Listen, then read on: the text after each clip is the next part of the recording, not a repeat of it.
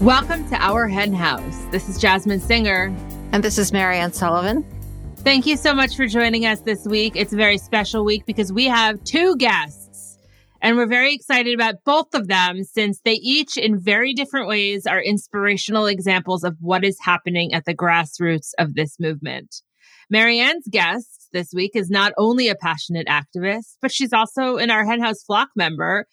Sue Fisher's work for animals is focused on saving an endangered elk herd in California, which is not only hugely important in and of itself, but as you will learn, it touches on and brings together so many of the most important issues we face, helping wildlife impacted by climate and other human made disasters, the harms of animal agriculture, the importance of our national park system. Ugh, this is an interview you really don't want to miss. And then, as Jasmin mentioned, we have a second interview. Her interview will be with someone who is working with individuals impacted on the other end of animal agriculture, and one that is, of course, as we all know, just as important. Dr. Judy Brangman will be here to talk about the harms of the dependence on animal foods and what the health industry must do to truly serve its patients, with a particular focus on the importance of a plant based diet to the BIPOC community. I really enjoyed getting to know Judy. And of course, I really enjoyed getting to know Sue because she is in the flock, as I mentioned, and she comes to many of our Flock Friday Zoom calls, which are on the first Friday of the month. And speaking of the flock, on this weekend's flock bonus segment, which isn't actually on the weekend, it comes out on Tuesday for flock members. Mariann will be continuing her discussion with Sue. So, as always, if you're a Flock member, you'll get a link to that bonus segment in your email on Tuesday, or you can always find it on the Flock Facebook group. And if you're not a member of the Flock and you can afford it, you can join for $10 a month at ourhenhouse.org slash donate. And just a reminder, between now and the end of the year, all of your donations are matched dollar for dollar up to $20,000, assuming we get to that $20,000. So it's a great time to join the flock.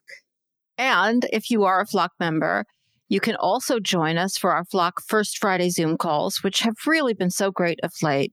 Our latest guest was Mark Hawthorne. I just loved that meeting. They're once a month on the first Friday of the month at 4 p.m. Eastern. That's 8 p.m. Greenwich Mean Time. And of course, we chit chat about about activism. The episode with Mark was just the epitome of of he's he is the activist's activist.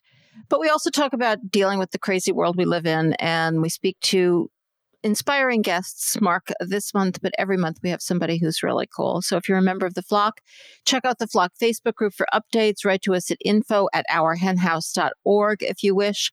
And you can also set up one on one conversations with Jasmin. Yes, if you're interested in talking to me about your activism or your veganism, your change making, email Jen and we will get that set up. Jen at ourhenhouse.org. So before we get to our interviews and also a very special surprise we have, a very special surprise happened for you too, which is that you woke up last weekend and you said, I'm going to go rescue some cats. And then you did. I know. And I did surprise myself. And as usual, I did everything in an irresponsible manner. I didn't even have a litter box at home when I when I brought them home. Well, we had an extra one for you. So don't worry, everyone. I am I'm so like it's two cats. They're both very sweet. I read I mean, I didn't rescue them from from a dire situation. I got them from a lovely, lovely rescue called Pet Pride in uh, Victor, New York. I am so completely overwhelmed. If you can tell from my attitude or my affect, I I got absolutely zero sleep last night. you know, like I haven't had cats in a long time, and I just you know you forget about when you bring animals into your home, it's a difficult experience. like they just cry all night. They don't really get along with each other yet, which is really uh As my friend Darren said to me, who also has a black cat, both of these cats are black. Says they will act weird at first, then get cozy, then continue to be weird and uh, that's yeah. those are my expectations. I'm still working on names. I think one of them is Eugene. That's for my father and my grandfather and my uncle. There, everybody in my family is named Eugene, and I figure we're kind of at the end of the road for Eugene, so I should at least memorialize uh, that beloved name in my family um, with with my kitty. And the other one I think is Francis Aloysius, but I'm not absolutely sure. They're both boys. They're unbelievably adorable, and oh my god, what a night! Oh my gosh. I, Now, of course, I have wanted sleeping sound. I have wanted to interrupt you so many times, but you haven't breathed. Like since you started that sentence about I don't think I breathed since I got the cats. Well, okay. First of all, I love these kitties and I was able to be there to help choose them, which is a hard and heartbreaking process because we always think of the ones we didn't choose. But I am obsessed Well, but it was them. a lovely, lovely shelter. I mean, I would be perfectly happy to live there the rest of my life. That might be what ultimately saves you. I don't that from the overwhelmed feeling. But in any case, Mazel Tov is very exciting. I too belong to the Black Cat Club and I'm so happy that you do now as well. So I'm sure you'll keep us posted. Never in my wild. I, I this is totally your fault. Not in my wildest, ridiculous dreams did I think I would get a kitten. Like I didn't want a kitten. I know the kittens don't sleep, and I think that other uh, kittens will get adopted by other people. So you know, it's much better to take the older cats. And my other cat is an older cat who has some health issues. So you know, I feel virtuous about this one. And then this this three month old kitten who uh, is just like an unbelievable whirlwind of energy never in my in my wildest worst best dreams did i imagine that i would he is the cutest thing on the face of the earth i'm not going to deny it but you know anybody who has had a kitten you know what i you know what i'm talking about Yeah, that is my fault because I was holding him and and and Moore wouldn't let me bring him home because we already have four animals, so I made you bring him home. So anyway, my Yeah. fault. But yay, I'm so excited. Okay, we have to move on. so that would be francis aloysius I, I thought since he was so small he needed a big name A big a long name. name I anyway. love that. Well, very exciting. Please keep us posted about what goes on. And we have so much to get to today that I think we need to keep going. yeah i really hope that i don't i hope i don't fall asleep before the end of this if i Okay, do just you won't. okay Although many years ago, and I will not say which one, but many years ago, Mariann and I were interviewed for a podcast, not ours, but someone else was interviewing me, and you fell asleep while we were being interviewed. and I was like, Apparently, oh i don't shit. find either of us that interesting Anyway, it just made me think of that very funny moment. so before we get to the first interview with Sue Fisher, we have a very special surprise for you. Sue is going to be talking with Mariann, as we mentioned, about her work to save an endangered elk herd in California. It's really cool because we have another very talented flock member who works on the campaign as well. Her name is Charity Kahn, and she wrote a song to support the movement to save the indigenous Tule elk in Point Reyes National Park from the threat of starvation and murder as a result of the private ranching industry's stronghold on our public lands. And we're excited to play it for you.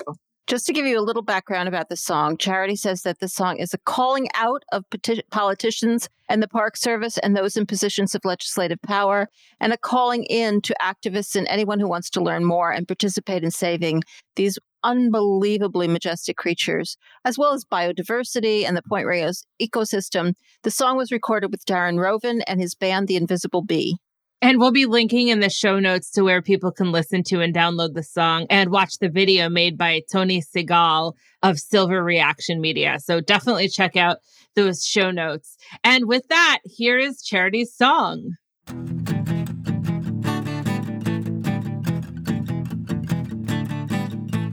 Jared Huffman, you better listen to us, cause we are coming. Got the truth on our side, and we're ready to ride it as long as it takes now. Point Reyes is a national treasure, but a full one third of it is leased to ranchers. Some people wanna kill indigenous Tule elk to protect their profits. Are you for the elk? Are you for the earth? Are you for the future of the creatures and the dirt? Or are you for the systems that threaten Who are you working for? Who now are you working for? Who, who are you fighting for? Who, who, who are you in bed with? Who are you going to protect, preserve, uplift, restore,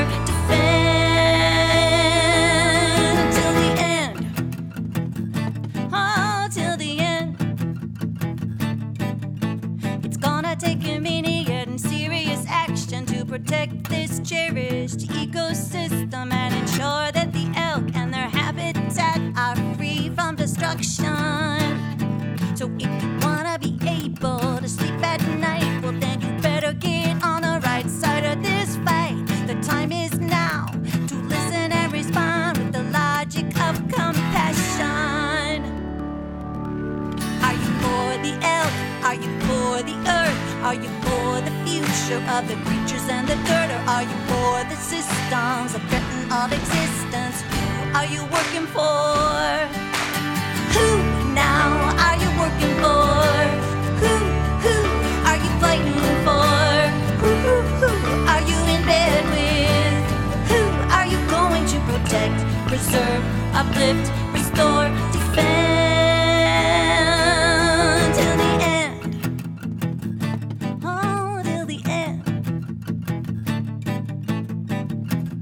Point Reyes has signed a plan that enshrines private industry inside the national park for the next 20 years. The plan calls for the killing of the Tule elk because they compete for grass that is leased to 24 commercial beef and dairy ranches. This species is native to California and has been brought back from near extinction. We want the Park Service to do their job and support the maximum protection, restoration, and preservation of wildlife and the natural environment. So tell me, are you for the elk? Are you for the earth? Are you for the future of the creatures and the dirt? Or are you for the systems that threaten all existence? Who are you working for?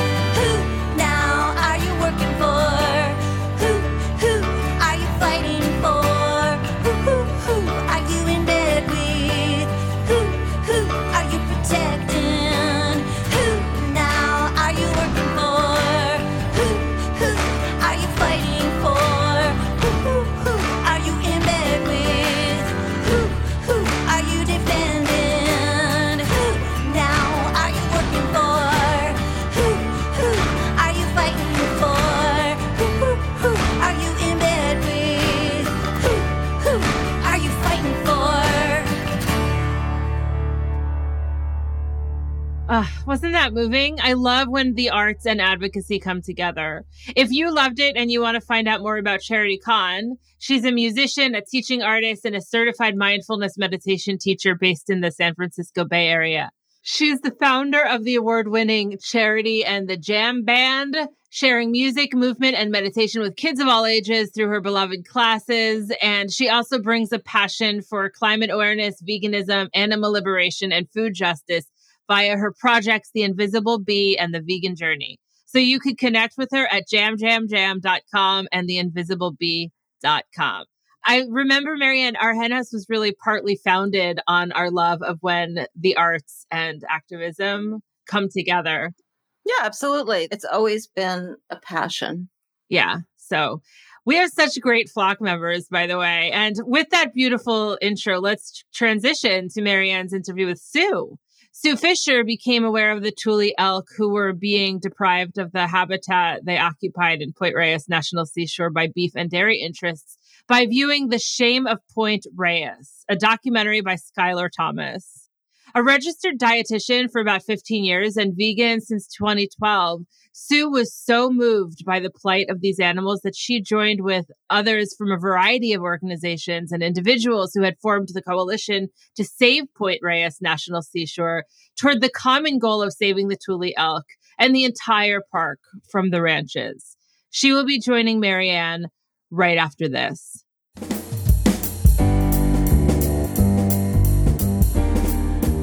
Social media has become such an important part of almost all of our lives. So please make our hen house part of that social media experience for you. You can like us on Facebook, you can follow us on Twitter or Instagram. We try to post some news stories to help you keep up to date on what's happening in the world for animals. You can also find us online, of course, uh, on our website, ourhenhouse.org, or you can email us. If you have some concerns or questions or something you'd like us to discuss on the podcast, let us know. Info at ourhenhouse.org. Welcome to our hen house, Sue. Thank you, Mariann. I'm thrilled to be here. As you know, I'm a fan of Our Hen House, and you and Jasmin do so much for the activist community, and you um, make such a nice community here. Well, that was, I, I want to start off every interview like that.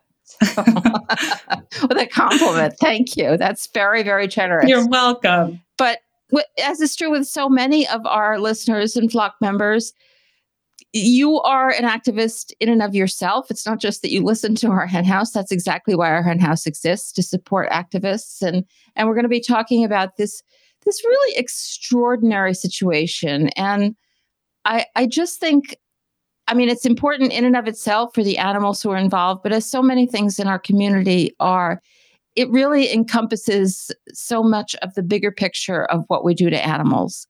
But let's get to the specific animals. And I know it's not just the elk who are at risk in this in this park, but they are kind of the the poster children for this issue.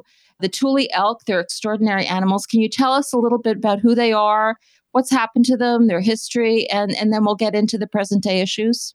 Sure, I'd love to. Uh, the Tule elk are endemic to California, so you will only find them here. They're these beautiful animals. They're kind of a, I'll pay, try to paint a picture, a tan color with their, their chests and neck are rust. The males have antlers and they bugle. I don't know if anyone here has heard a Tule elk, and you could Google it they make this incredible sound when they call back and forth to each other. The problem is that they're at 1% of their original population, which, which is actually good because they thought they were extinct in the late 1800s. Because, of course, they had to compete with the uh, extractive nature of colonialism. So they lost their range and they were overhunted. But a few were found, some say between 12 and 20. And now they're back to about throughout the entire state, there's probably 5,000. There's actually more cows, though, in Point Reyes than there are Tule elk in the entire state. I want to hear about what Point Reyes is too, because that's really where these animals are concentrated, right? And where they have been brought back.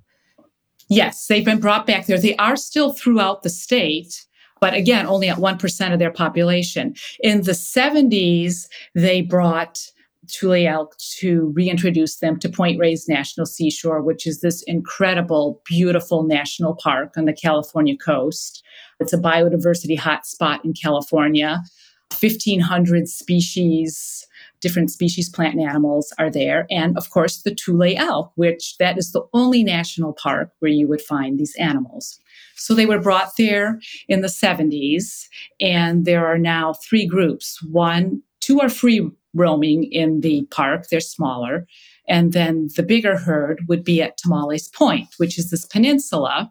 So they are there on about 2,000 acres, but there's a fence at the end to prevent them from getting into the land that is leased to ranchers and dairies. And you have to understand one third of the national park is being used for agricultural purposes, animal ag. So the Tule elk are behind this fence, like a zoo. You call it a national seashore, but that's exactly the same as a national park, right? It, it's just that it happens to be on the ocean. Correct. It is it is a national park unit and it is governed by the same rules. In, in other words, this should, should be some of the most protected land in the country. Yeah, and I, you mean, I've never been there, but I've seen pictures, and it is exactly the kind of land that we would want. I mean, it's just spectacularly beautiful. Anybody who's been along the California coast, which, you know, I know belongs to Californians more than the rest of us, but I think everybody in the country thinks of the California coast as something extremely precious and something that should be saved. So there are a lot of elements going on here. Animals who were almost extinct and brought back, just iconically beautiful American land. Something that was already protected, like was made a national seashore. And then, as you pointed out, now is full of cows. And of course, we're all, you know, the cows are not our enemy. We want to protect the cows as much as any other animal, but but they are also the victims here. So just to complete the picture, tell us a little bit more about the cows, I suppose I'm supposed to call them cattle because cows is supposed to be a female animal. But you know, I just drives me crazy that there's no word for a single bovine animal. I don't know whether to call them cows or cattle, but but forgive me if I'm offending anybody. But tell me why they're there. and how many there are and who they belong to? I mean, you've already said this is ranching and dairy, but just broaden that picture a little bit. There's approximately, I think there's 24 ranches and dairies out there. And they, when the park was created in 1962, they sold their land to the Park Service. And in today's dollars, they received approximately $380 million. So they were paid for their land. And then the agreement was that they would allow them to lease back the land at below market rate for 25 years. So that would give them this transition period.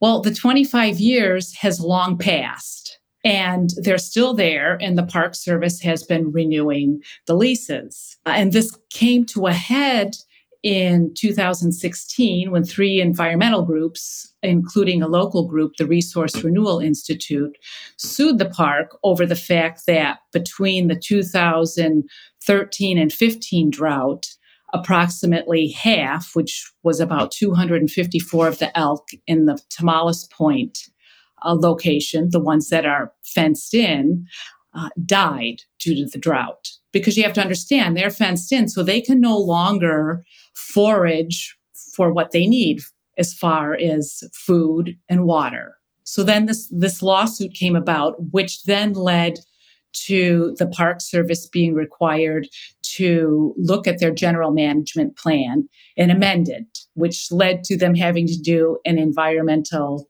impact study. And that study says look at what the park would be like uh, with no ranching or with something in between or even ranching expanded. So the situation now is that they're still there. The cows are still there. And as a result, the elk just do not have the habitat that they need. And presumably other animals as well. But the, as I mentioned before, the elk are kind of the, the poster children for the animals of Point Reyes National Seashore. So, what has been the role of the Park Service in this controversy? Like, they've made these accommodations for ranchers in the past, and they just eagerly decided to renew these leases, even though they no longer had to. Is that right? And what is their just? Do they offer a justification for this? It's very convoluted and it's it's hard to even understand why the park service would be prioritizing this industry over wildlife in a national park. A lot of it is political. Uh, Senator Dianne Feinstein of California supports this. Congressman Huffman, who is the congressman that is his area, he supports it. So you have this political support. And then there's, you know, people have this idea, you know, this romantic idea of ranching and dairy farms, and they're part of the landscape, and we need to protect this. So there's this all these different issues coming together. Fortunately, more and more people are learning about the devastation and how it's destroying the park and speaking up. And as part of the park review, they had to ask for public comment and they received 7,600 and some odd comments from the public. Well over 90% stated get the ranching and the dairies out of this national park. Yet they're not listening to these public comments. How many times have we heard that story that they get a gazillion comments and like I don't even know why they do them. Like it, they, the the comments are all in favor of whatever the animal issue is and in favor of the animals, and they just seem to ignore them. Let's talk a little bit about how you got involved here. From what I understand, you first found out about this from a documentary. Is that right? That's correct. My husband and I had actually we moved back to California in 2018 after having been away for a few years. So we were trying to, you know, get the feel of the land, what's going on.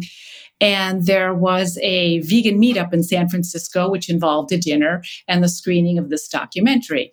And I was curious. I'm like, I thought the shame of Point Reyes, what could be happening out there? Because prior to leaving California, we loved hiking there.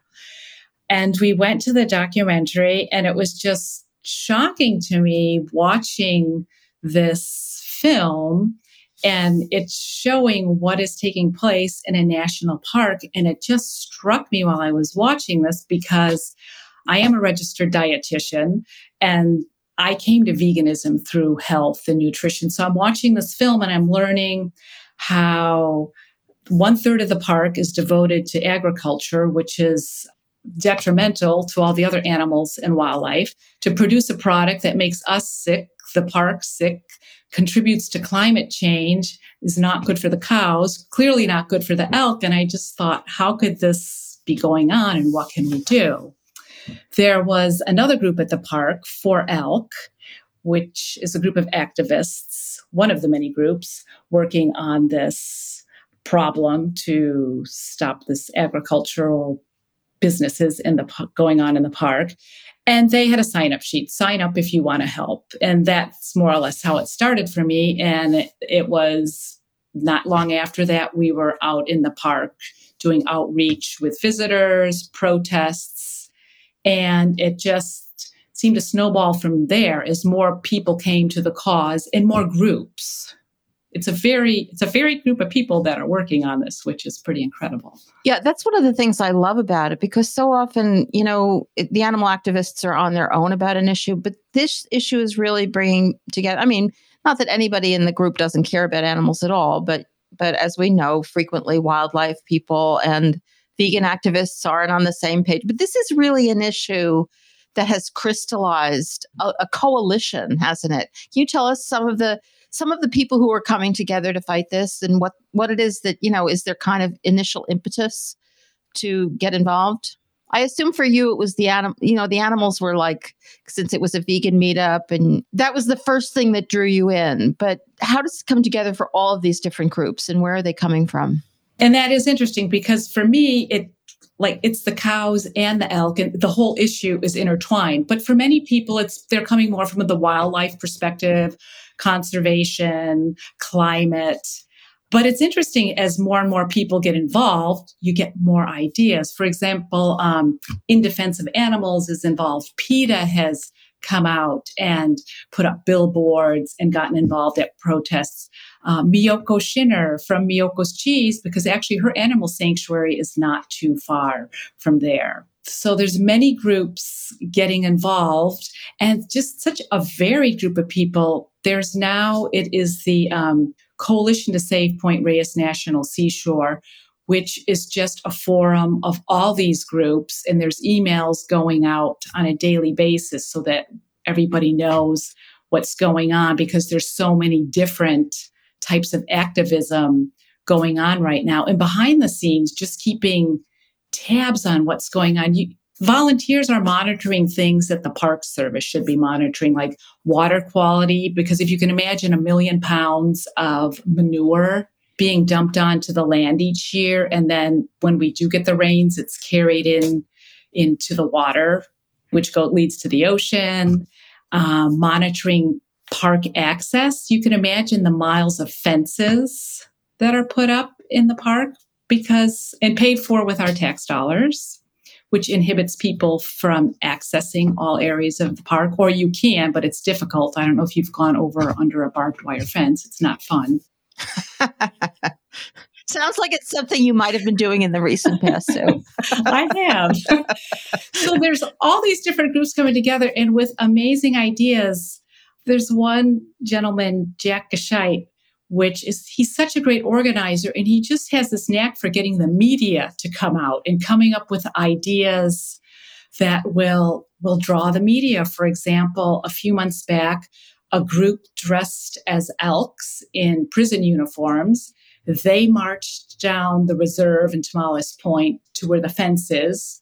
A few hundred other folks followed behind carrying signs, and we all met at the fence and lined up. And obviously, we can't get out. And that was a media draw and, and made the local news, which then draws more people to the cause. This is just occurring to me as you're saying it, but it's so hard to bring attention to animal agriculture and its problems. And one of the reasons is frequently because it's not in big media markets you know, it's out in the middle of nowhere and you can't get press out there, but you're really right outside San Francisco. I mean, essentially, you you have access to major media markets that can really spread the word. So that's another another reason that this issue is compared to the number of animals involved, each one of whom, of course, is incredibly important. The, but the issue has the possibility of really being just a way to get people to to think about what's happening because as you pointed out even people who come because they care about national parks or they care about all of the hideous environmental implications they find out more about what dairy farming and um I don't like to call it farming, dairy production and cattle uh, production can do, and it's just another opportunity for for education. So, you mentioned there was a lawsuit in 2016, and then after that, things did did not really improve. They're talking about renewing the leases. I'm assuming these leases are below market cost because I can't even imagine what the market cost would be for that land and I, I assume there was also some hope that the new administration would change the tune a little bit, but that hasn't really happened, has it? Correct. Unfortunately, it hasn't. On a positive note, we actually thought that this the record of decision to continue the leases for 20 year leases was going to be signed the summer of 2020 and it kept getting pushed out and i really think that a, a big reason for that was all of the outcry.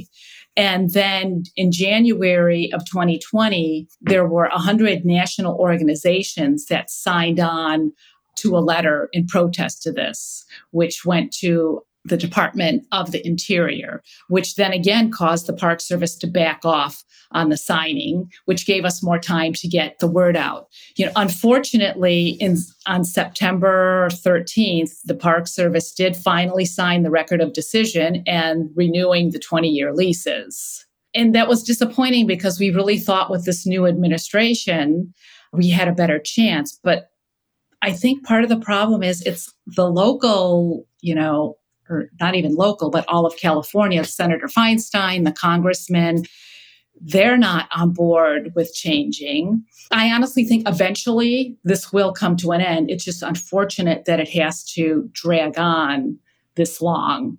And they'll continue to suffer because there was another die off in 2000 when they did a count from last summer. Again, the uh, herd fell by about one third, the group that's fenced off.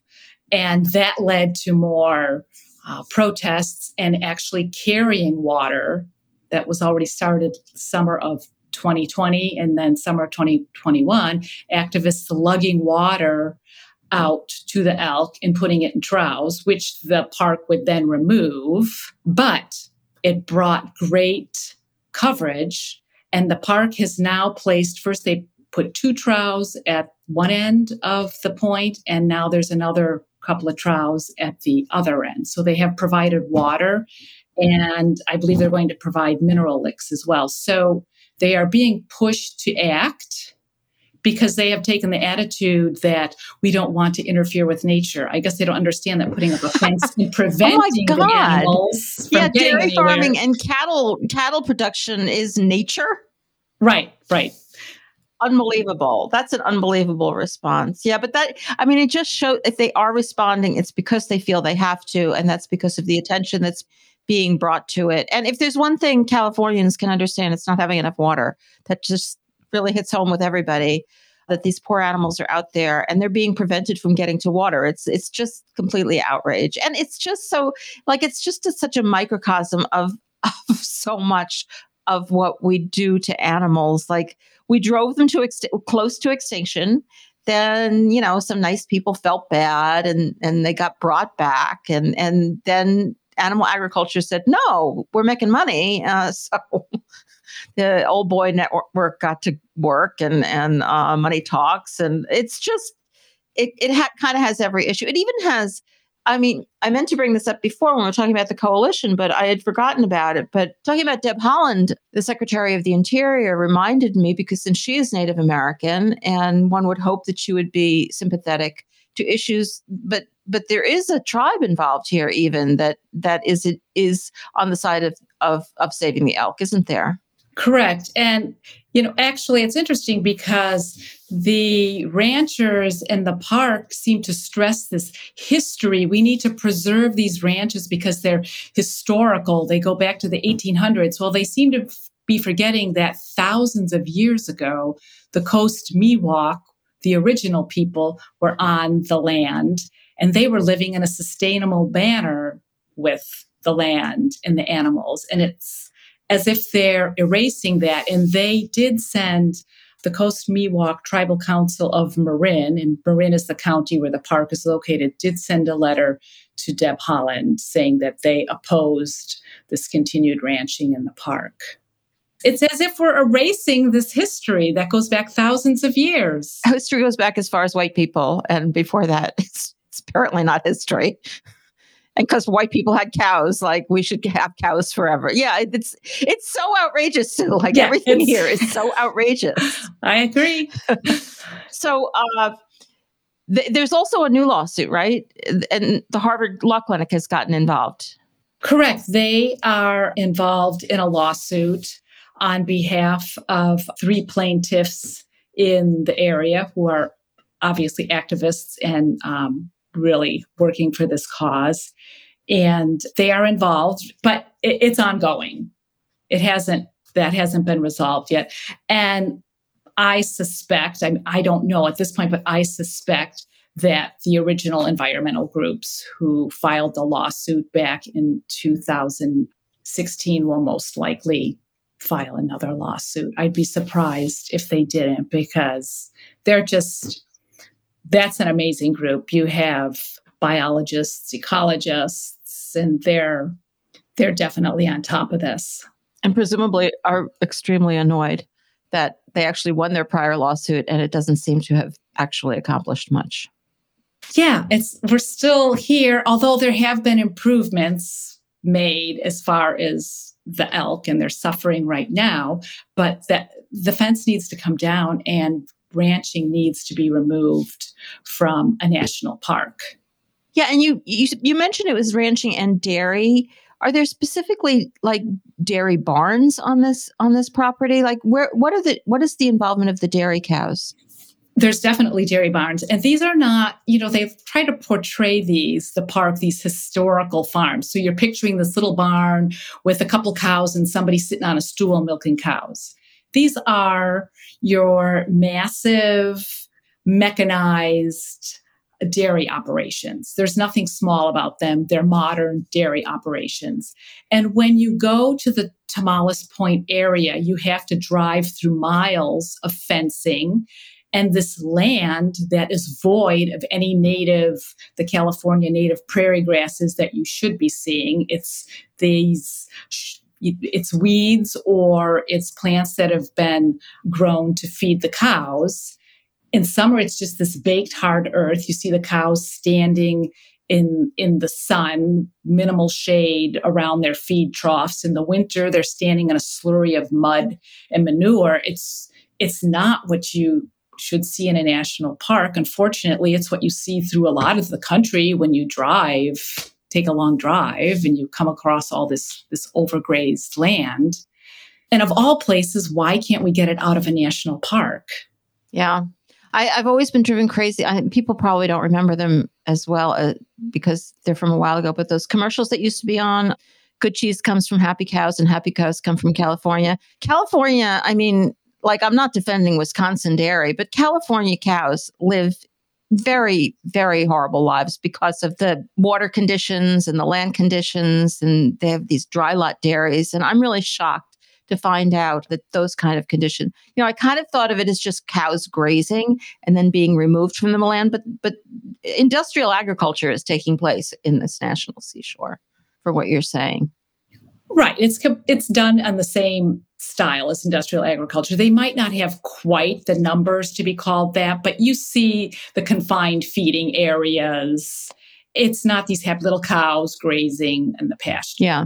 No, numbers, you know, they kind of rely on numbers, but it's the it's the conditions of the animals that matter. I mean, even if it's not as many cows, they're still living in the same industrial hell. They're just taking up lots of the the space doing it. So correct, and, there, and there's approximately the numbers are. It's probably about between fifty five hundred and six thousand cows in just the national park area. And remember, there's only about 500 elk or so in unbelievable. So, as I said, I think of the elk as the poster children for this for this saving the seashore. But I also think of this kind of this could be, you know, one of those issues that kind of crystallizes so many of the things that people are fighting for. I mean, there are climate implications here. There are animal rights implications and and and suffering implications.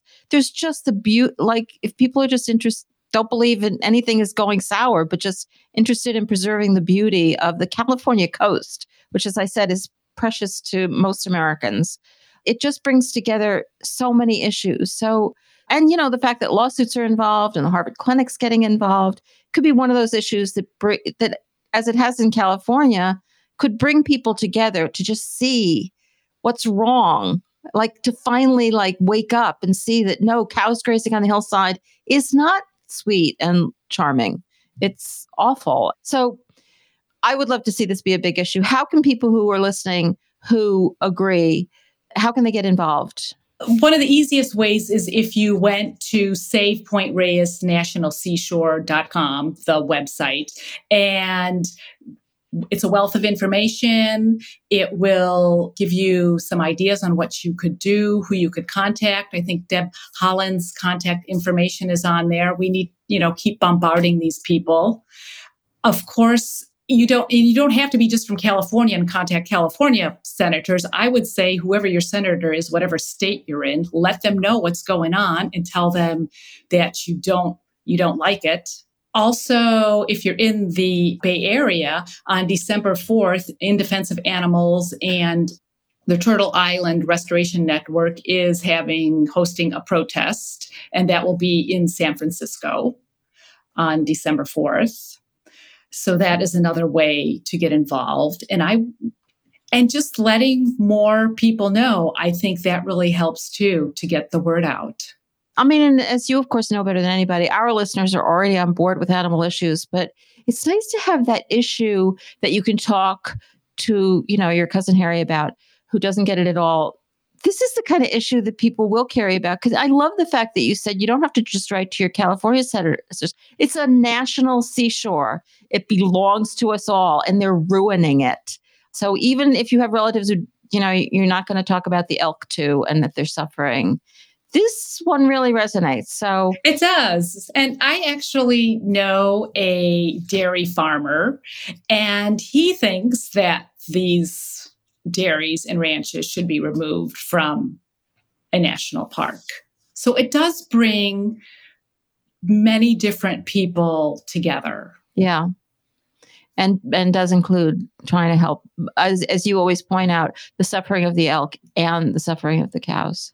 Really. Yes there's just so much going on and so much involved. It's such an intricate problem and issue, but I think we covered the gist of it. Good. And, and, Good. And the goal is that hopefully sooner than later, this comes to an end and the Tule elk are free because it is heartbreaking to know that these animals are suffering the way that they are.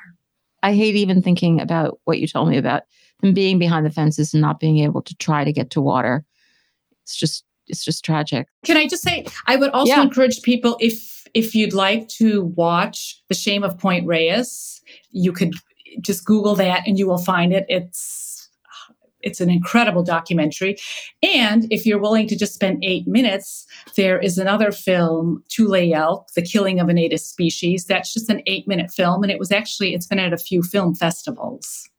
That's great. And both of those films are pretty recent. So correct. They, they really give you um, not completely current because there's a lot going on all the time, but really bring you up to speed on, on the issues. So that's a great idea. Thank you so much for sharing all this information with us, Sue. Thank you for for your support of our hen house. Thank you for everything. This is I, I'm really so happy we got to cover this issue.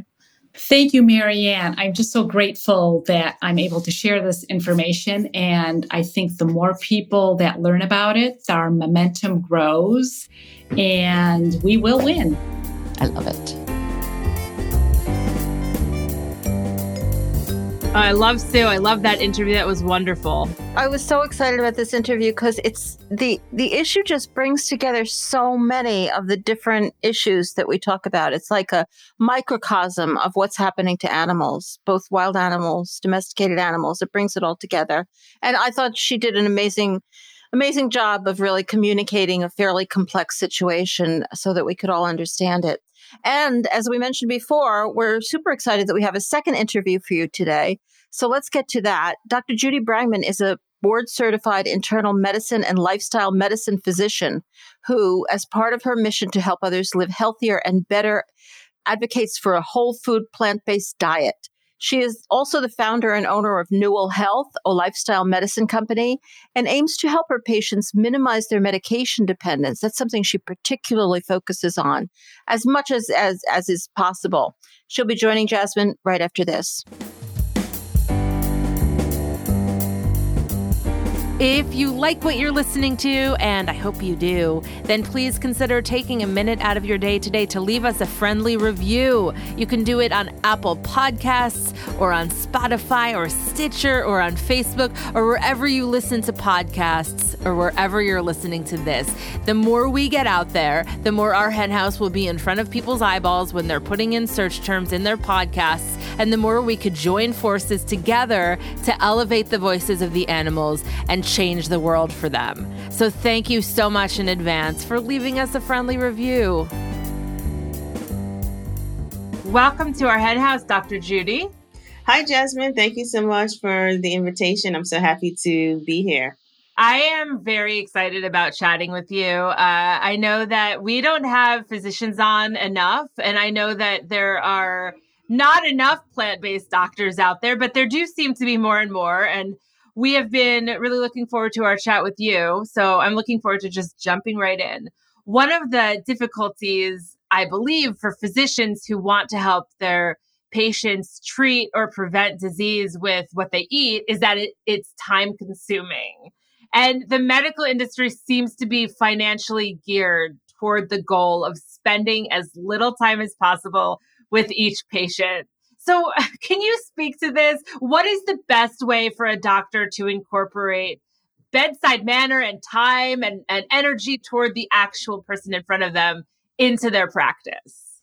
Wow, I'm laughing as you say this because I can relate on so many levels. So, I currently work as a hospitalist, a hospital based internal medicine doctor, but I have worked in primary care before.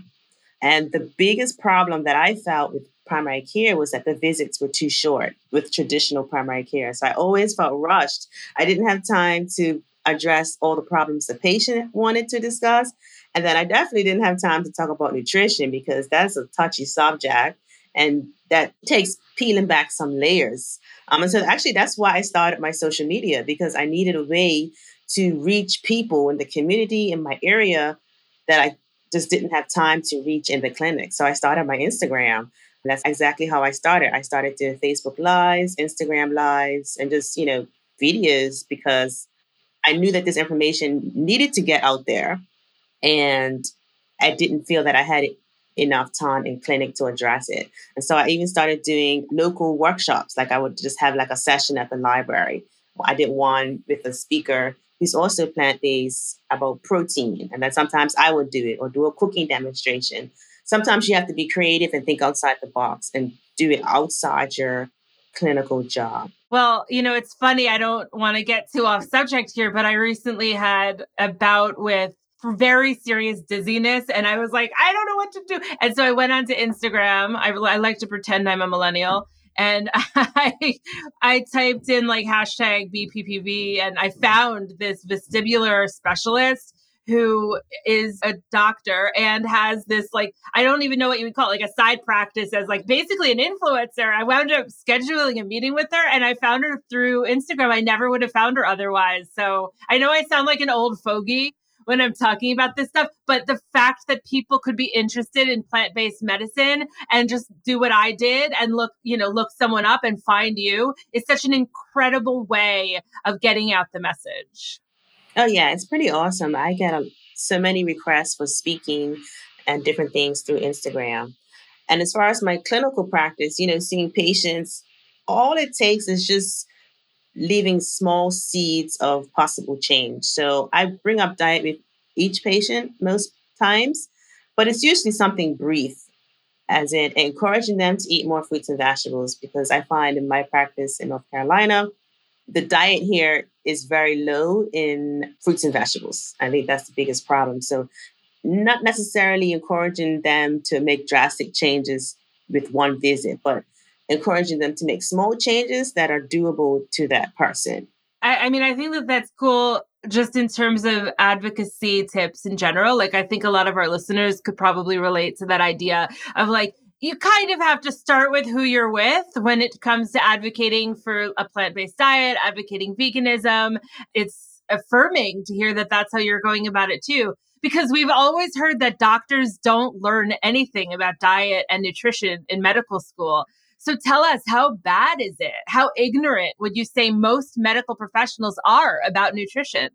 Well, it is true that the nutrition training is minimal for physicians. I think I saw some data that said 22 hours over the course of medical school is probably how much nutrition training the average physician has.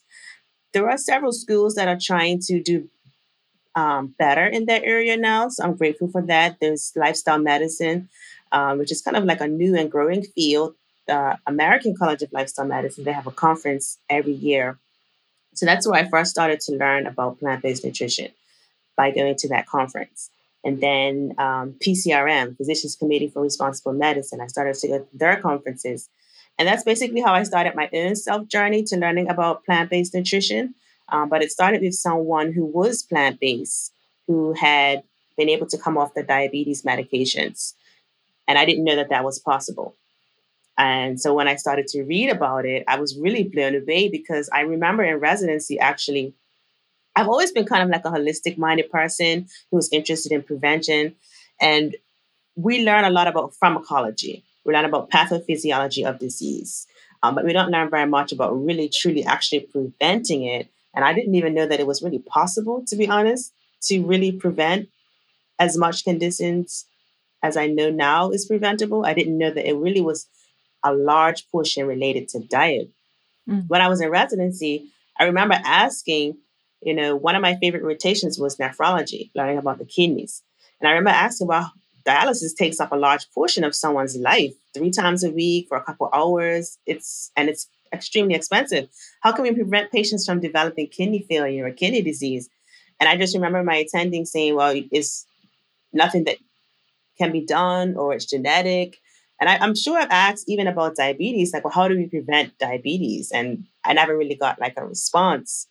Mm-hmm. But I never was really satisfied with that answer either. In my spirit, I was like, there has to be a way. Diabetes and blood pressure, I feel like there's something that you can do to improve it. But it wasn't until after residency that I discovered that the answer is plant based, whole food plant based. And I'm a firm believer in it because I'm an internal medicine physician, which means I see adult patients, and most patients have chronic conditions that evidence has shown could be improved with the diet, a better diet, better lifestyle changes, and some of them can be prevented and even potentially reversed. Mm it's interesting for me to hear that like when i think about how it never really comes up as something that you can do something about preventatively and i know that's one of the pillars of uh, lifestyle medicine I, I, I was recently listening to eric adams who has been on our hen house before talk on the ezra klein podcast about how when he was diagnosed with diabetes he went home and he was told to google living with diabetes and he was like i changed one word i, I made it reversing diabetes. And that sent him down this path of Dr. Caldwell Esselstyn and, you know, uh, ultimately leading him to also a whole foods way of eating. And it is just, it is still mind boggling. I've interviewed many doctors before and people who have been able to turn around these giant, enormous diseases that are plaguing our country with fruits, vegetables, you know, beans, healthy fats, etc. And yet it seems to still be a fringe topic. Like you are still a bit of a unicorn. When and how will that ultimately change? I don't know. I hope that it changes sometime during my lifetime of practice. But yes, I do feel like the odd one out. I remember conversations with my colleagues when I used when I was doing primary care and I was talking about cholesterol, and I was saying that high cholesterol can be significantly improved by dietary changes. And my colleagues were just kind of looking at me like with the puzzled face, or kind of like, well, you know, it's all genetic, or oh, it's really not that much you can do, and different things like that. And I was like, no, really, diet is more important than we've been taught to believe that it is. Like, it's really a game changer, essentially. But being unique, or I guess like a unicorn, has helped me to fill a void in, in the space. And I've basically built a brand off of the fact that there's not enough doctors that are advocating for plant-based nutrition. There's not enough black doctors, period, and especially ones that advocate for plant-based nutrition. So I'm able to fill a niche that needs to be filled. Well, I, am curious about something you just said, Dr. Judy. You said there are you you pointed out there are not enough black doctors. Can you speak to that? Like what do you think that is about? That there are not enough black doctors specifically advocating for plant-based diets? Well, I was saying that there's not many black physicians in the US as a whole, regardless mm. of what their dietary pattern is. Only 5% of physicians in the US identify as black and 2% mm. are black female. So I'm in a very small percentage of Black female physicians. And then you take uh, the whole food plant based, that narrows it down even more. Yeah, absolutely. I, I've I've done a few interviews on that matter. It's very exciting for me that Black veganism is it is, as you said, the fastest growing, and it's always been huge. I think it just hasn't necessarily been identified as such but I, I hadn't heard about the stats regarding only 5% of of doctors being black and only 2% being black women. Oh, I hope that we can change that. Tell us about Newell Health. Am I saying that right? Yes. Yeah, so I started Newell Health last year uh, with the goal to coach and consult patients through transitioning to plant based diet and achieving their health goals, whatever those goals may be. So I originally started with a physical office space. I was doing one on one consultations just before the pandemic. Um, but then when the pandemic came, I had closed that. So I'm no longer doing one on one consultations, but I do online courses. So last year I did a summit, uh, Reclaim Your Health Summit, that was very successful. And I've kind of been focusing more on public speaking events and webinars, but I'm planning to launch a online program next year sometime. Eh, an online program. Can you give us a little bit of a sneak peek about what it what it could look like? I promise we won't we won't call you on it. No, we will. we will. We promise. it will be a plant based beginners course for people who want to transition Oh, very exciting. And a lot of the people listening to this are uh, already, they are vegan already. What we have in common is that we want to be able to advocate veganism in a way that is accessible and exciting and tasty and affordable. Do you have any tips for our listeners who might want to be doing some outreach in their community? Perhaps they're not doctors, but maybe they also want those tips on like, well, how can I get the people in my community to start to make changes toward more and more uh, uh, vegan foods and, and fewer and fewer animal products? They can start with their community where they are. So, in their family unit, their friend circle, I would recommend introducing your family and friends to start to vegan meals. Let's say you have friends over for dinner, or you go over to a friend's house for dinner. Cook something that's vegan. And then, if you have a larger circle, if it's like a church community or if you're someone that likes to put on events, you can host something at like a library, a public library. You can host a talk where you're talking about plant based diets, vegan diets, and how it changed your life, like something like that. I'm sure people would sign up for. And then the social media, as we talked about earlier, uh, yeah, absolutely. I mean, the our hen house was founded on the belief that we can all do something to change the world for animals. We can all do something to advocate for veganism, and those are some really great ways of getting involved. And I guess I want to stress for our listeners, especially because I'm speaking with a doctor, that you don't have to be an expert in every single aspect of plant-based living, of veganism, in order to advocate for veganism. I think that that can really hold a lot of new newbies back from speaking about it. But I just want to give you permission if you're listening to this to speak about it, even if you don't know everything about it. Dr. Judy, switching gears for a moment, I understand that you have had some personal experience with COVID. Can you tell us about that? Yes. So in August, beginning of August, it's been three months now, I contracted COVID, unfortunately, much to my surprise and dismay. I really expected that when I, if I got COVID, that I would be asymptomatic. I thought it would be like a little cold, but I was actually really sick. Now, I had all of the symptoms except the respiratory symptoms. No shortness of breath, no cough, no pneumonia, didn't need oxygen. Um, but I had extreme fatigue, fever, congestion, sore throat, headache, and just felt terrible for like three weeks. The fatigue actually lingered. I still have it slightly, like when I exert myself. Um, so it's not completely going away. So that's kind of been a bit discouraging. On the positive side, this is my first experience as a patient. I did have to go to the hospital. I was at work when I developed dizziness. And so I just went to the ER and that's where I basically got checked out. Um, and I did have to stay overnight because I was tachycardic. My heart rate was up, but otherwise they would have sent me home. Um, so that was my first experience as a patient in the hospital overnight. It really opened my eyes to what it's like as a patient from a personal experience, which enables you to be more compassionate. I am my healthiest now than I've ever been. I started exercising since COVID, like regularly. I cut out added sugars and sweetness in my sweeteners from my diet. I've been eating more anti-inflammatory foods, vitamin C, garlic, ginger, turmeric, vitamin D. I've been increasing. So I've been doing all the things that you would think should have prevented me from getting as symptomatic as I was. Like I know I'm not immune.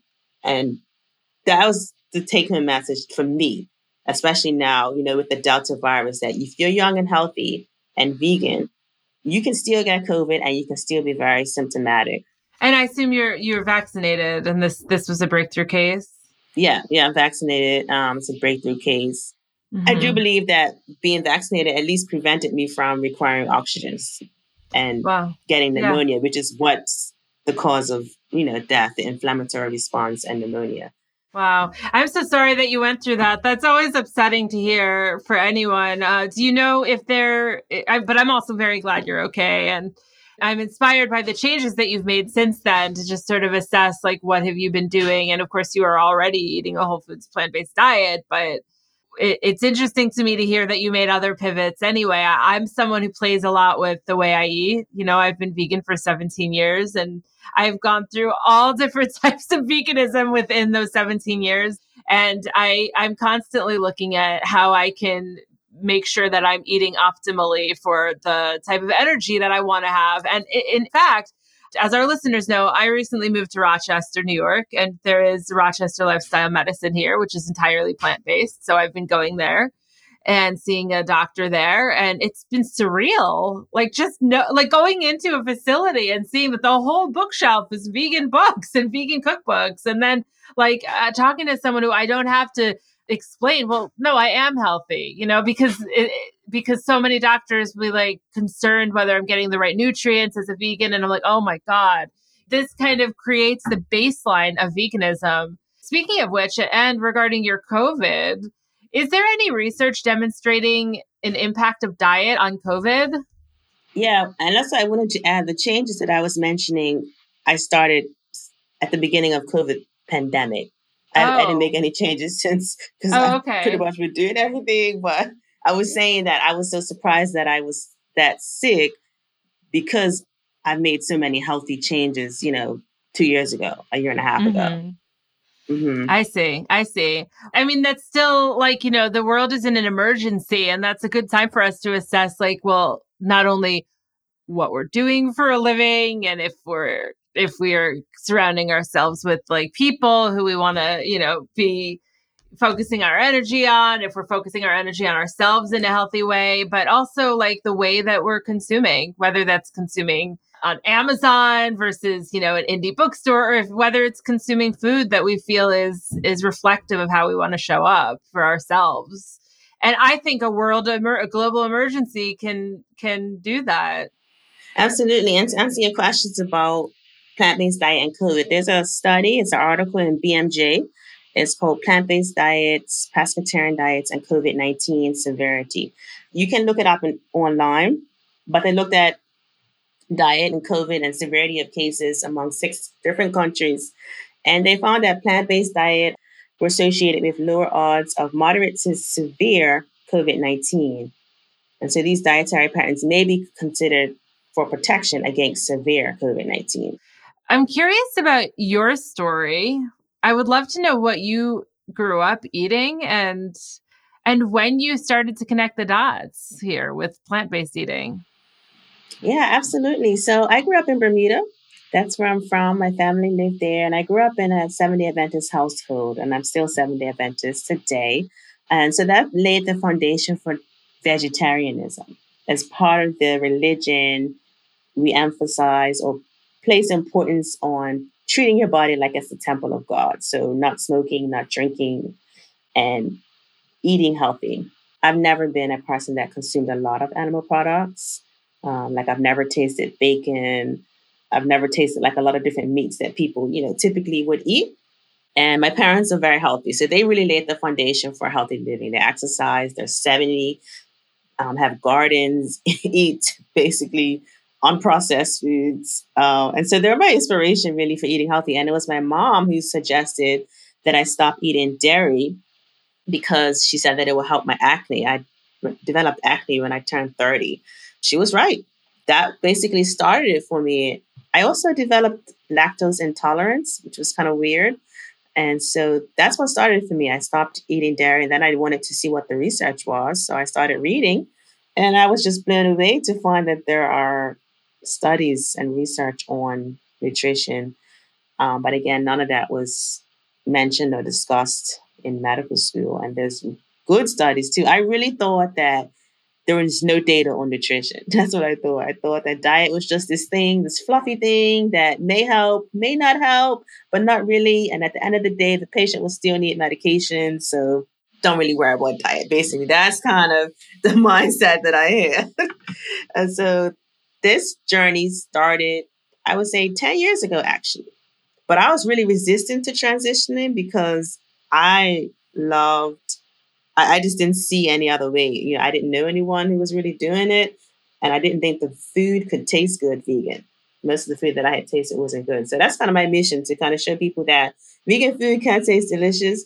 You can be healthy and live a life where you're well fed and not starving yourself eating vegan. And then once you learn about the dietary benefits of it, you just somehow come over and learn about the environment, animal advocacy, animal farming. Like I think we have to understand that most people do not know these things. Like think back to before you became vegan for your listeners. Because I think sometimes it's easy to get frustrated with people who don't see the world the way we do.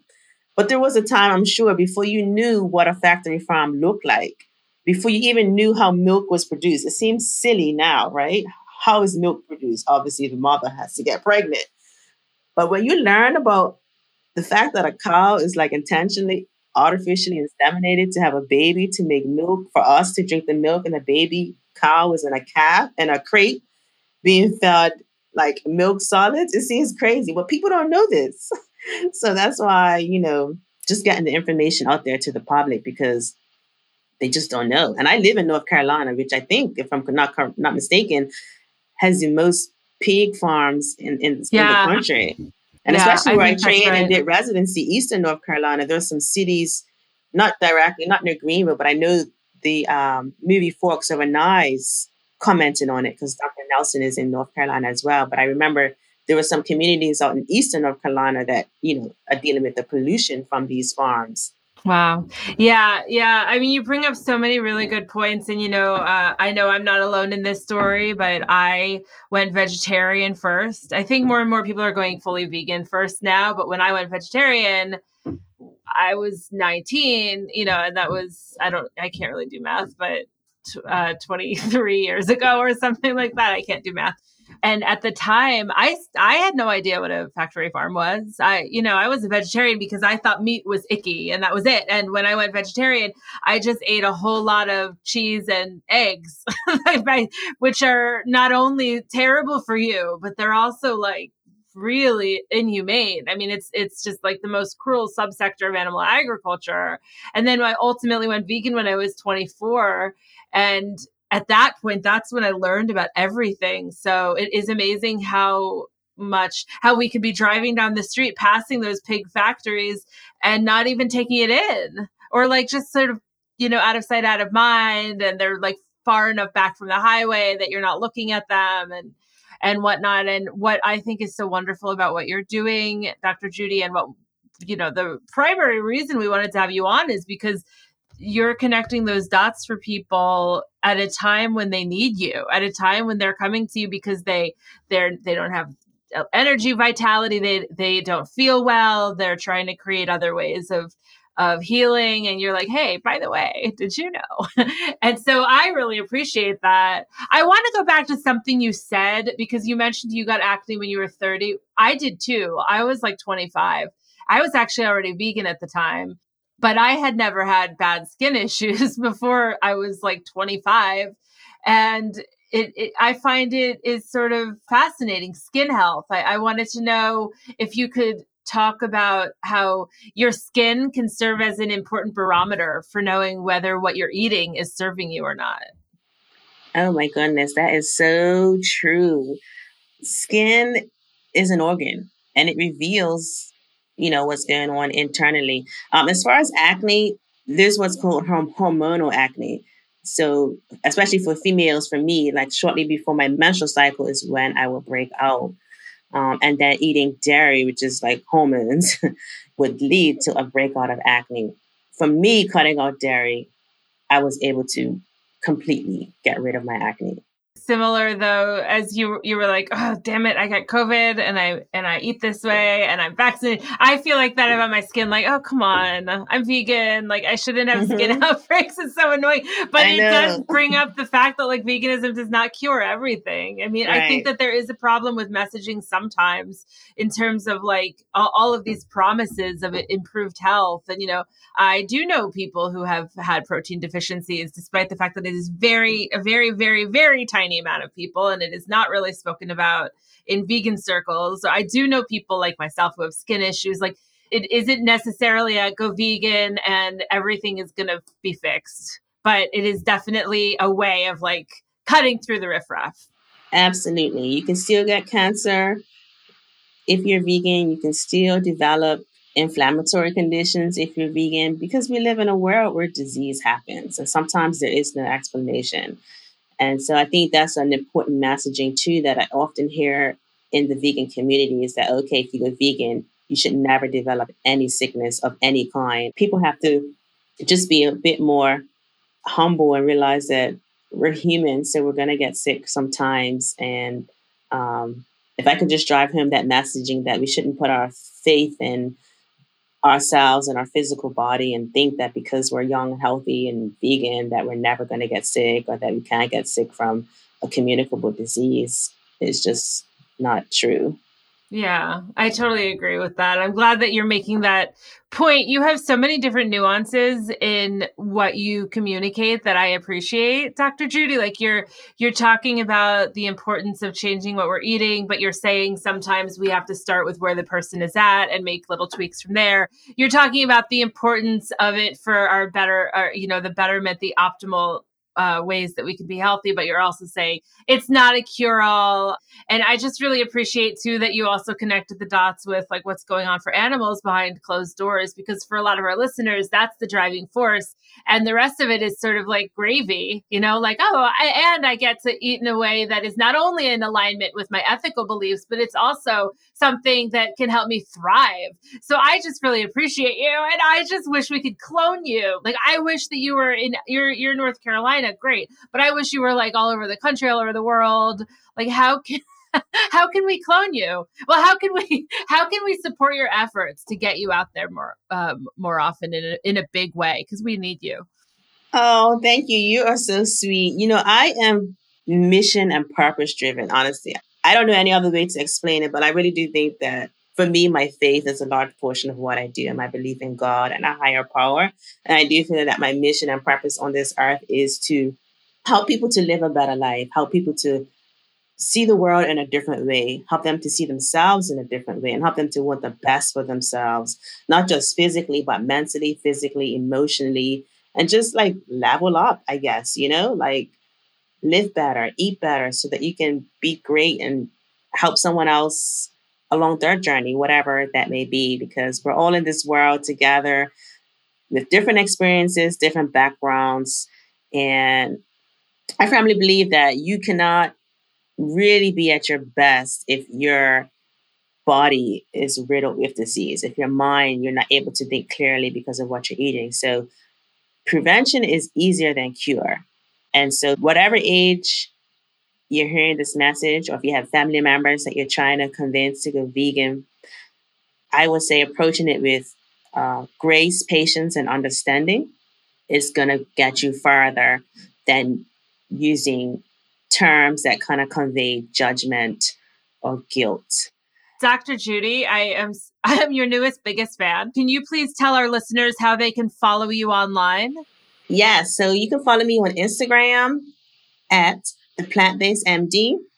I'm also on Facebook, and my website is theplantbasedmd.com. So everything is theplantbasedmd.com. Reach out to me, follow me.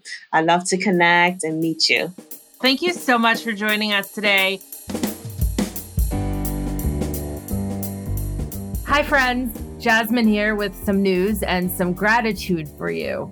I hope you've been enjoying the Our Hen House podcast lately. And for those of you in the flock, I hope you've been enjoying your added weekly bonus material and other flock perks. In the spirit of sharing things we're learning, I wanted to let you know about my new newsletter. It's called Jasmin's Jargon, and it's an upfront look at the many moving parts of my life as they relate to activism, veganism, writing, time management, and how I do my best to stay calm or to try to stay calm. Each newsletter offers ideas, resources, and tools to help anyone who's interested in getting a bit more organized and focused do just that. I also, of course, cover topics relating to our hen house quite often, including what I'm learning from guests and cue the man behind the curtain, what tools we're using, everything from editing to communication to keep our nonprofit thriving and our podcast thought provoking and relevant.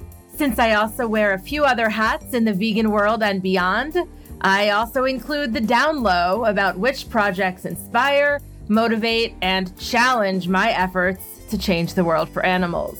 If you'd like to join, and I hope you would like to join, you can sign up for free at jasminsinger.substack.com.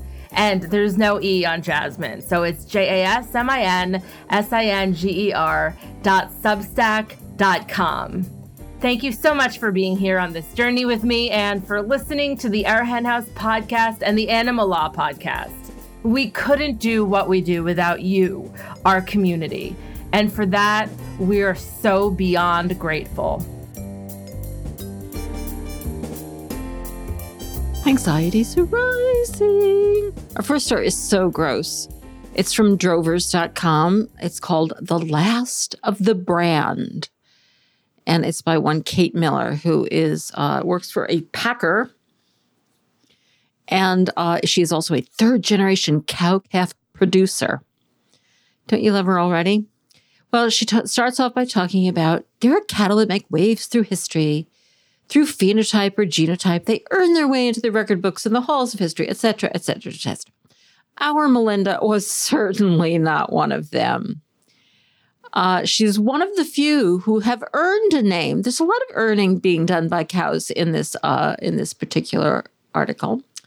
And throughout the year, she was designated as a favorite. These are people who raise cows and send them off to feedlots, which send them off to slaughter. But um, she she, you know, she wasn't that great looking, you know, she goes through all of that. But her temperament had earned her a place amongst the keepers. She got to be kept. In a herd of cattle known for agility and a general disdain for barbed wire fences and cowboys with sorting sticks, Melinda was an outlier. She liked a good head scratch and would tolerate a good rub down if you stood vigil and protected her spot at the feed bunk. Again, the genesis of this relationship is unknown and truly was likely discovered in the chute when out of the dozens that went through, she was the first not to blow snot in indignation of her current predicament. So she just wasn't as, uh, she didn't fight back as hard as the other cows. So that apparently earned her a spot. So uh, they made the decision that the bull calf she raised last year, well, raised until uh, he was taken away to be slaughtered, um, would be the last. She had earned her place among the keepers. And after years of dedicated service, and decent behavior. We felt we owed her a peaceful retirement. Of course, the other cow, all the other cows were merely owed a violent death. Call us sentimental fools if you like. Actually, I don't like, honey. I don't like calling you a sentiment. A fool, maybe, but probably just evil and definitely not sentimental. I'm sorry. Call us sentimental fools if you like, but there was one other detail that made Melinda special to us a faded brand on her left hip, put there by the cowboy that came before us, our grandfather. And then she goes on and on, you know, about apparently Melinda's actual value was not only that she was docile and didn't fight back as hard as some of the cows, but you know that that he, their grandfather's hand had touched her, touched her to burn a brand in her side. And then they talk about the sad day that they saw her and, and she was dying, and then she died, and she was more than an asset long depreciated. oh my God. She was more than a source of income. She was more than just another old cow. Yeah, guys, she was. She was our last living memory. So her real value was, you know, that uh, she reminded them of their grandfather. Now she was gone. And perhaps he's up there opening the gate for her into the great herd up yonder. Okay, do you really think that that when when cattle uh, die that they they go up yonder and you're going to meet them when you get there? Because I would be a little nervous about that, Kate. Uh, you know, a possibility that they, they're not going to like you that much. All right, from meatingplace.com, how video creates the authentic storytelling today's consumers crave. This is an interesting one. This is from a marketing column, a marketer's lens by one Danette Amstein. She is into video and posting video on, you know, social media and all of that and and YouTube and she wants to connect with the target consumer and she feels that stories give brands value and meaning. Well, you know, so far that's just, you know, sensible marketing talk. For the meat industry, video has the potential to make a huge impact on how we tell our story. Many of our consumers want to know how animals are raised or understand the measures used to trace products from farm to fork. Video helps us show this to those who don't have everyday access to the environments where animals are raised and processed. Do you sense a scam coming on? Because there's plenty of videos out there showing how animals are raised and processed, and they ain't nothing that the meat industry wants you to see. She points out that many of you, that, by that she doesn't mean you, she means like them, are capitalizing on video, but too often those of us in the industry try to create the prettiest picture possible. Well, that's interesting. It's time to set that mindset aside. Our consumers, especially Gen Zs, aren't interested in polished, staged messages. Does Danette actually know what goes on out there? Because sometimes I think these marketing people and the people in the front office, they actually don't have a clue. They're looking for authentic stories. Oh, no, they're not. Especially when we talk about animal welfare and sustainability. No, you do not want authentic stories out there. And then she gives a whole list of uh, videos that she thinks are doing a good job Oh, and encourages others to get out there with uh with what she thinks should be the truth. I don't know. I don't know. She's also worried about the fact that Impossible Foods and Beyond Meat are doing a really good job with this. So yeah, that is something to keep in mind.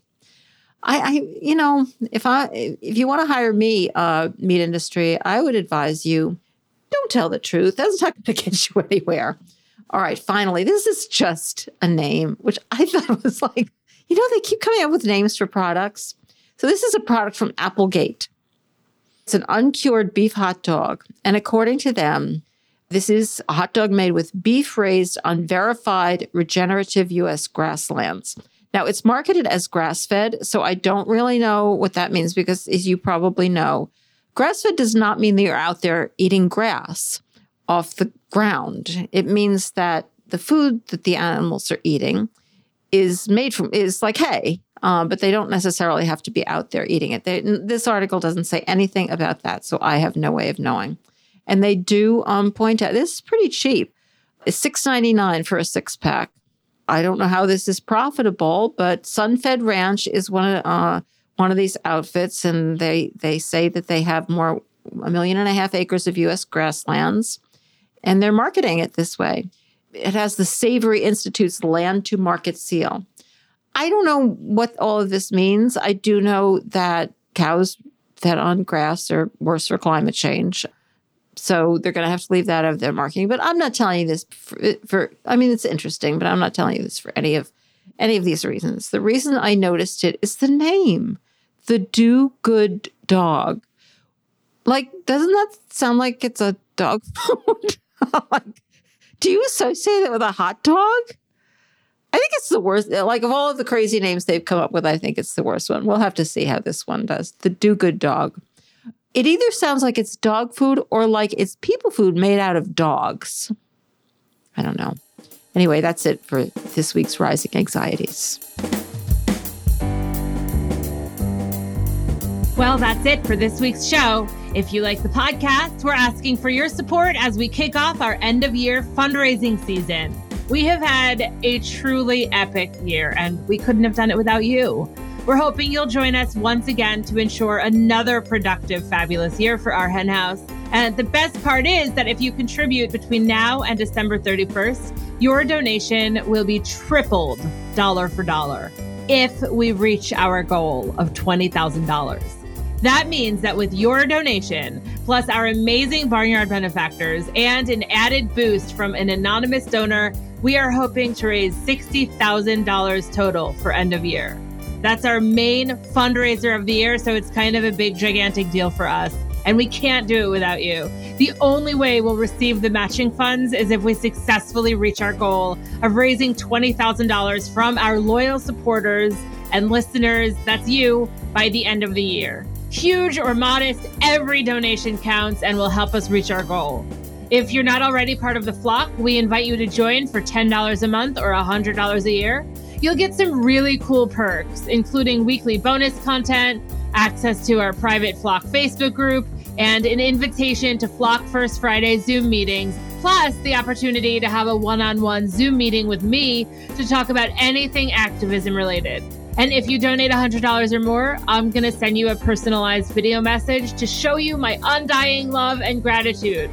So, if you appreciate our hen house and if you appreciate our mission to effectively mainstream the movement to end the exploitation of animals, if you find community and solace in our shows and our resources, and if you believe in the change making power of indie media, please make a donation before December 31st and your donation will be tripled if we get to that 20,000. Contributions of any amount are greatly appreciated.